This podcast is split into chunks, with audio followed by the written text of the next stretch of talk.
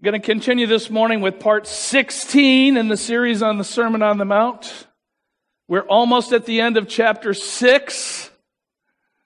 We'll be done sometime right around Labor Day with this series, Lord willing. This, uh, this message is the, the last in the three, the three subpoints Jesus gives to illustrate his next major point in his talk, in his sermon. And uh, you'll find, as I have found, that, that these three illustrations of his point about how we do our religious things, how we, how we live our religious life, the things that we do because we're followers of Jesus, the motivation behind them, he, re, he repeats with three illustrations the same point. And it's found uh, in that first verse in Matthew chapter 6 and verse 1. Beware, watch out for, don't let yourself slip in this area. Beware of practicing your righteousness before other people in order to be seen by them. Notice he doesn't say, don't do your practice of righteousness in front of other people. Just don't do it for them.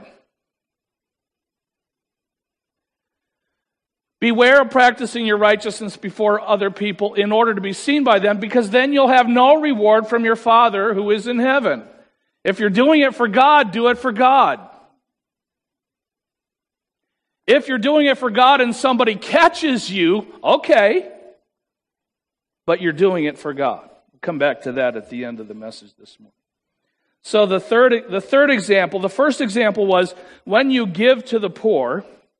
The second example is when you pray. And the third example is when you fast. Now, if, if Jesus had been speaking to the 21st century American Christian congregation, he would have said, if you fast.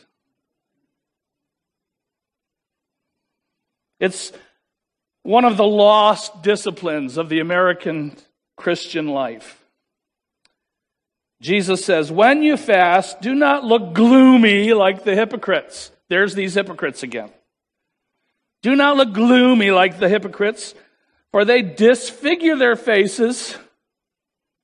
They go out of their way to put makeup on and to, and to make themselves look religious.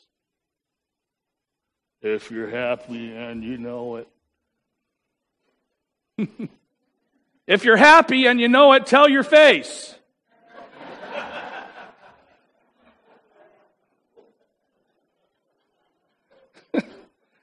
oh, that one scored a point. There was an ace there. Don't look gloomy like the hypocrites. They disfigure their faces that their fasting may be seen by others. Again, Jesus says, Truly, truly, I say to you, they have received their reward. What was their reward? To be seen by others. You got what you wanted. Okay.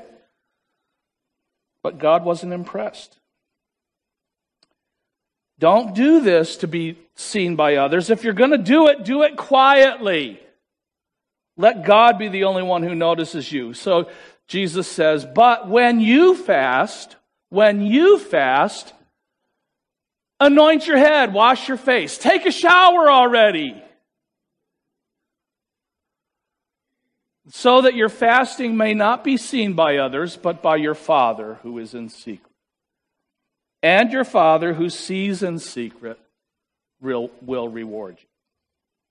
I want to just give you some observations about fasting, make some comments, and then uh, I have an, a, a homework assignment to give you. It'll be on the honor system. Do it or don't do it. Don't do it to be seen by me. Here's my first observation fasting is about self denial in order to focus on prayer. Fasting is about denying myself something in order to focus my attention on something or someone else for a period of time. This is one of the reasons why fasting has become foreign to the American Christian culture. Because as Americans, we don't know how to deny ourselves. We don't we don't ever tell ourselves no. We might tell other people no, but we don't tell ourselves no. I want that second piece of cake. No. What do you mean, no? I want it. I want the new car. What's wrong with the car you have? dirty.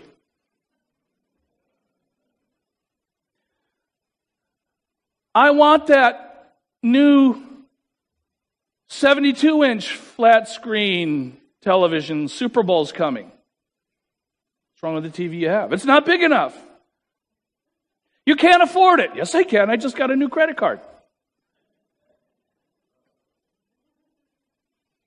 How many of you remember the days of layaway? Lay, layaway. You don't buy it on credit.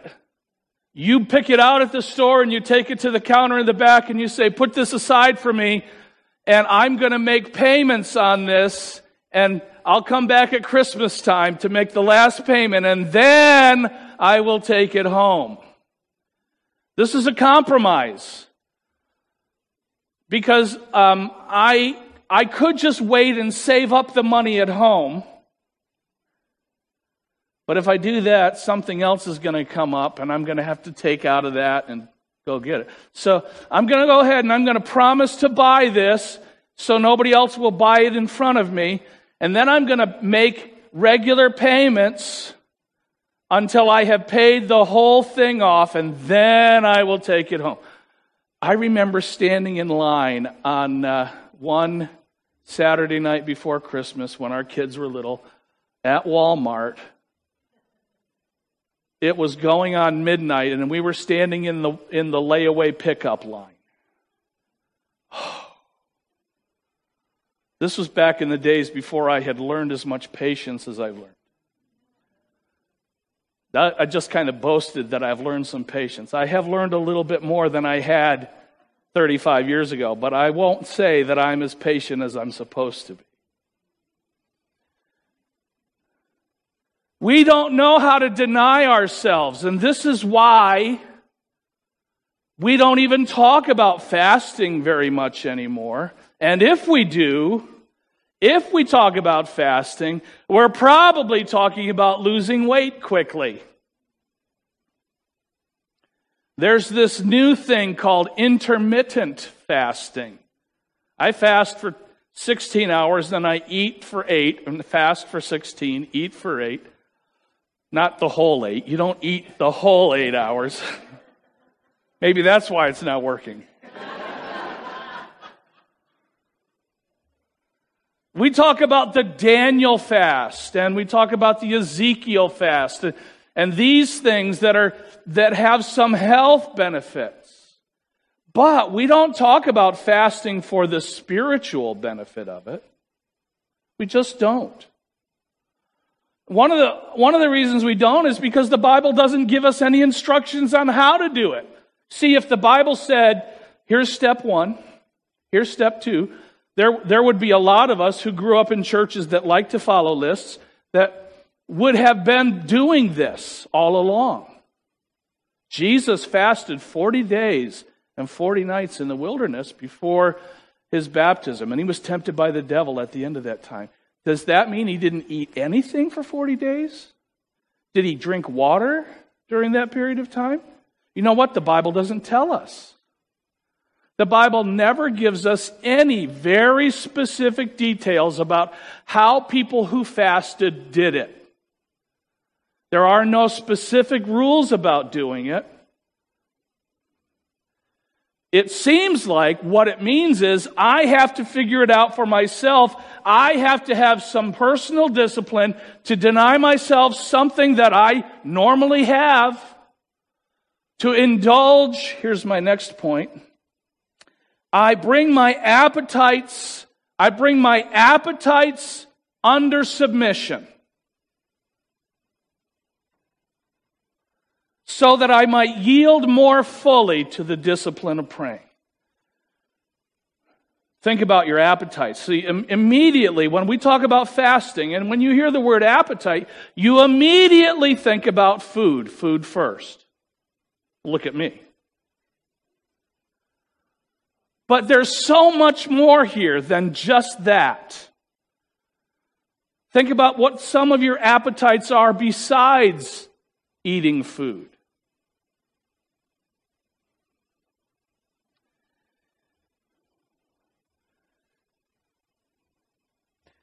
These various kinds of fasting have some value physically, but the importance of the idea of fasting is that you are doing something out of your usual routine, putting yourself in a place where you are saying no to yourself in order that you might say yes to God. So when you are doing this, should always include some other discipline of scripture reading and praying and meditating and listening for God's response to your prayer, whether in scripture or uh, as the prophet uh, Elijah experienced that still small voice that, that comes through the, the tumult and turmoil of the earthquake and the wind and the thunder and the lightning and the circumstances of life. It requires that I quiet myself to be able to, to discern what God is trying to say to me. I, I think of it this way uh, I I don't know how to understand God, but God knows how to communicate to me if I will let Him. I don't speak God's language, but God knows mine. Does that make sense to you?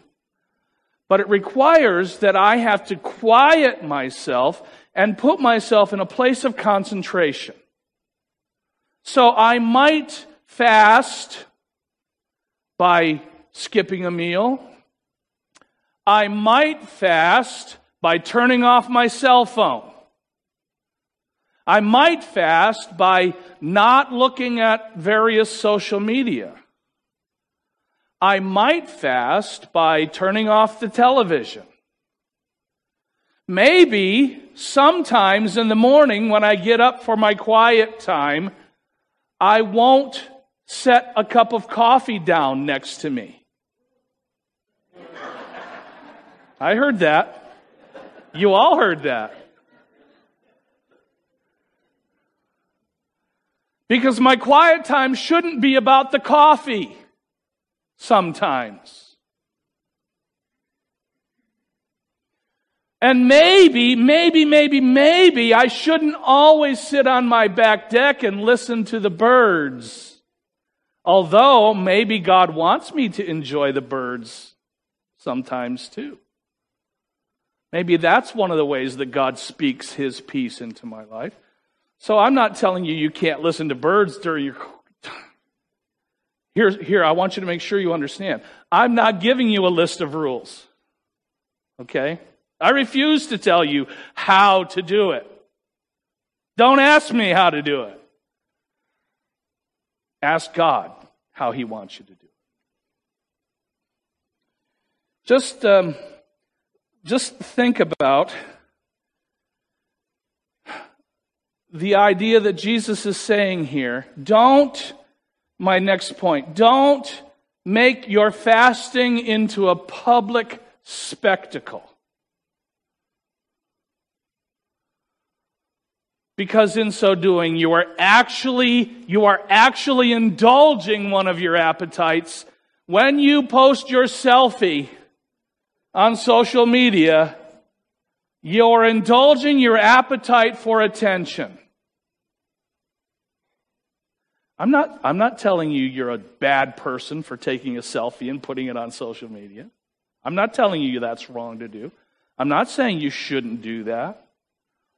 I'm saying if you are making your practice of your Christianity a public spectacle for other people to see and admire, you are falling into the trap that Jesus warns us against. Beware that you don't do your acts of righteousness for other people to see. Think about how powerful the approval of others is as a motivator. Uh, I'm, I'm going to invite you to think back to your younger days. Some of you will have to really dial it back. Thinking back through decades, decades. Remember a few of the times you said or did something that you didn't really want to say or do, and left to yourself, you probably would never have done that or said that. But you did it anyway because you thought that by saying that or doing that, the group you were a part of would accept you and maybe uh, offer some approval of your action. Do this, everybody else is doing. Get, get this tattoo.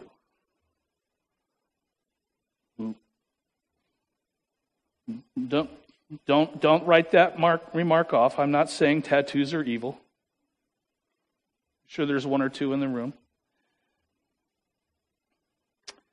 Over, over the years of my youth, I did some things that I never would have done except that my peers encouraged me to do that. And I wanted to think, I wanted them to think well of me.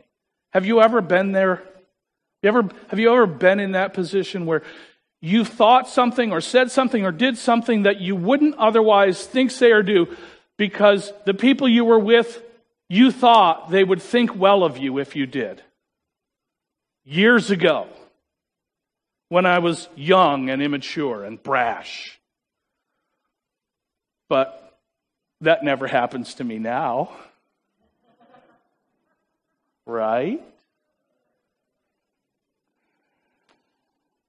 Even to this day, sometimes I feel pressure to think, say, or do something that I wouldn't otherwise think, say, or do because the people I'm with, I think, will, will appreciate me or approve of me or, or accept me because I'm doing what I think they want me to do.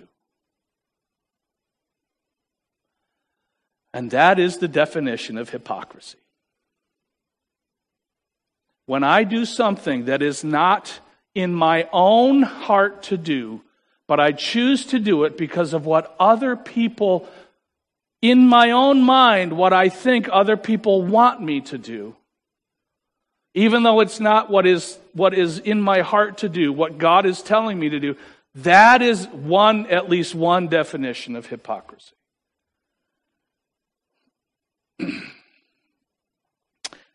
So Jesus says, in, if you're going to fast, when you do fast, make sure that you keep it private.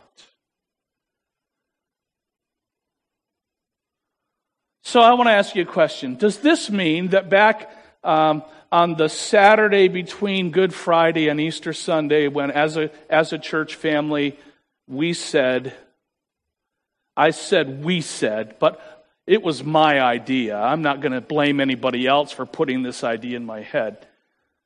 When, when I encouraged us to take that day, that Saturday between Good Friday and Easter Sunday, and set that day aside as a day of prayer and fasting, was I doing this? Was I, was I doing this for a spectacle, for a show? Is, is it wrong for us to pray publicly in this assembly?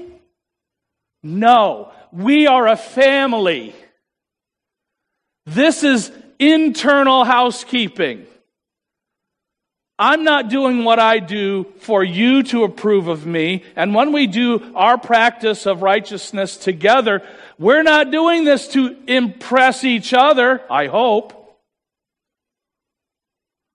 We're doing this as a family because this is who we are. We are a family called together. God is our Father. Jesus Christ sits at the head of the table, and we all look to Him. Yes? We all look to Him. And, and what we do in the family dining room, we're doing to, to honor and glorify God. Would you agree with me? So what we talk about here in the family, I hope, I hope you understand. When I stand up in front of you and I talk like this, I'm not talking to you like I know everything and you should do what I do. And I don't want you to think that you should do what I suggest so that you will impress me. You don't think that anyway, right? Who wants to impress me? I'm nobody. I, am nobody, okay? I'm just the guy who points at the head of the table and says, let's see if we can, let's see if we can honor God.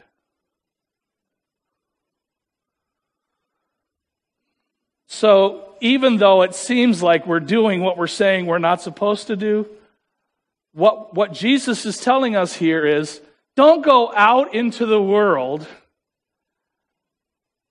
and uh, don't, don't set up a blaring loudspeaker system and, and, and blare gospel music at your neighbors all weekend and drown out their Fourth of July party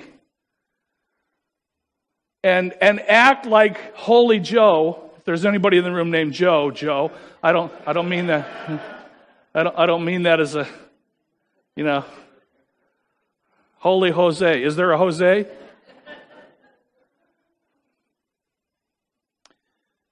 We just need to be sincere, like, like Linus in the pumpkin patch. How many of you got that reference? Okay. We should be the most sincere pumpkin patch. I don't want to get into the philosophy and theology of uh, peanuts, but here's the homework assignment that I want to give you. This week, as a part of your daily Bible reading and your time in prayer and meditation, I want you to look up Isaiah chapter 58. Isaiah chapter 58. And I want you to spend some time reading through that chapter, Isaiah chapter 58 and listen carefully to what God says to his people through his prophet Isaiah about their practice of fasting, what they were doing, how they were doing it, why they were doing it, and what God thought about it. Spend some time this week soaking in that and see if God might have something to say to you through the words that he gave through his prophet Isaiah millennia ago. It all comes down to this. And these three illustrations that Jesus gives us about how we practice our righteousness. Beware of practicing your righteousness before other people in order to be seen by them, for then you will have no reward from your Father who is in heaven. Do I do what I do? As I walk out my daily walk, following Jesus, left, right, left, right, sometimes I start on the right foot, but mostly I start on the left foot because that's what my drill sergeant said. Do I do this to be seen by others or do I do this to please God, to obey God? This is a choice that I have to make repeatedly repeatedly. I have to make this choice. And making a choice means I have to think. Choices made without thinking go bad. I have to think about what I'm doing and then make a choice about how to do what I'm doing or whether I do it at all. You and I can trust that God knows our motives. He knows the why behind the what I'm doing. And if my motive is to genuinely please God and to obey Him and to draw closer to Him and to follow as closely behind Him as I can. And if my actions just happen to be noticed by somebody else unintentionally on my part, that's okay. Because of something else Jesus said earlier in the Sermon on the Mount that we've already talked about. Let your light shine before men, so that they may see your good deeds and praise your Father in heaven. Jesus' warning is about when we let our light shine so that others may see our good deeds and give us the glory. And that is idolatry, isn't it? So do what God puts it in your heart to do. Do it to please Him and to glorify Him. And if it happens to be noticed, that's okay. You haven't, you haven't been unfaithful. If somebody else happens to catch you in the act of doing something righteous that pleases God, God, that's how God intends for it to work. That you and I will become so accustomed to doing the things that please Him that we will do those things that please Him, it will, our private devotion will spill over into our public walk. People will notice, and, and then God can use our example and our testimony to turn the light toward Him so that people can glorify Him. It's just that simple. When you fast, when you pray, when you give,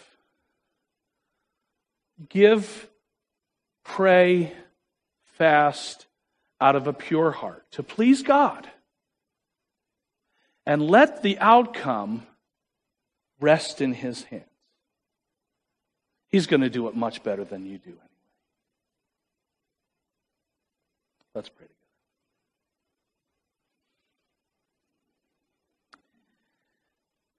It occurs to me, Father, that we try to make things so difficult and complicated, and we try to analyze and overanalyze and overexplain. But what Jesus is saying to us really, when you just hear it, seems kind of simple. Why is it so hard for us? I pray, Father, that you will help us to grow in the practice of our righteousness until we don't even think about it anymore. We just do what comes naturally, knowing that it's your approval that we're seeking. It's the only thing that matters anyway. Thank you for your grace to us. Help us to apply this truth in Jesus' name. Amen. Talked a lot today about a God who keeps working and a God who keeps doing things, and that's because we have a God who is so amazingly faithful, even though we're not. Let's sing it.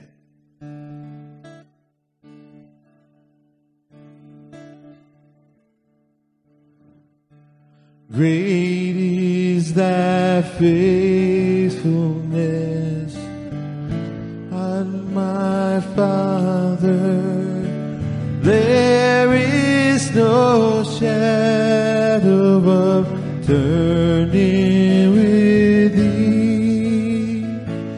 Thou changest not thy compassion, fail not.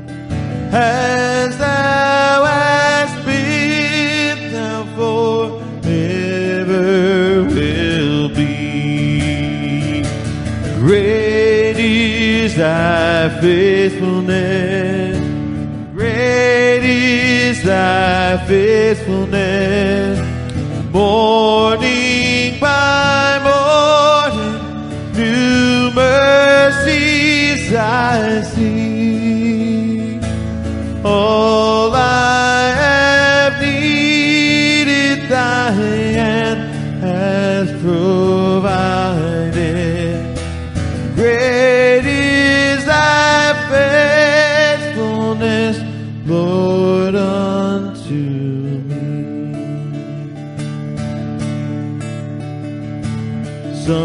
Amen.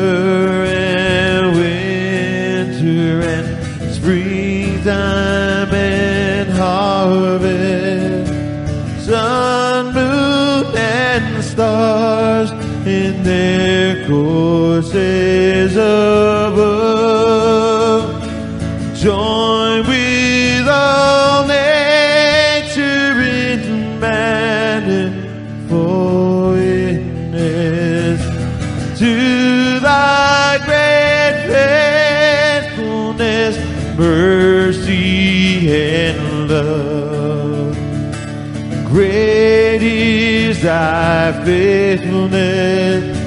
Great is thy faithfulness.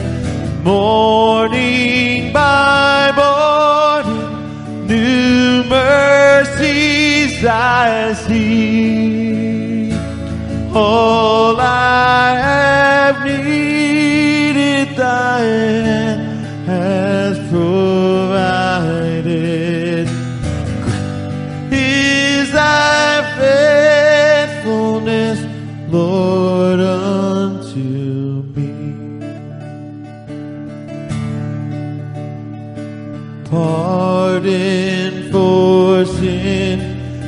the peace that endureth. Thine own dear presence to cheer and to guide. Strength for today and hope for tomorrow.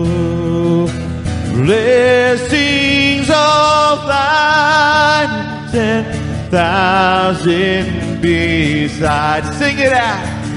Great is thy faithfulness. Great is thy faithfulness. Morning by morning, new mercies I see. All I hand has provided.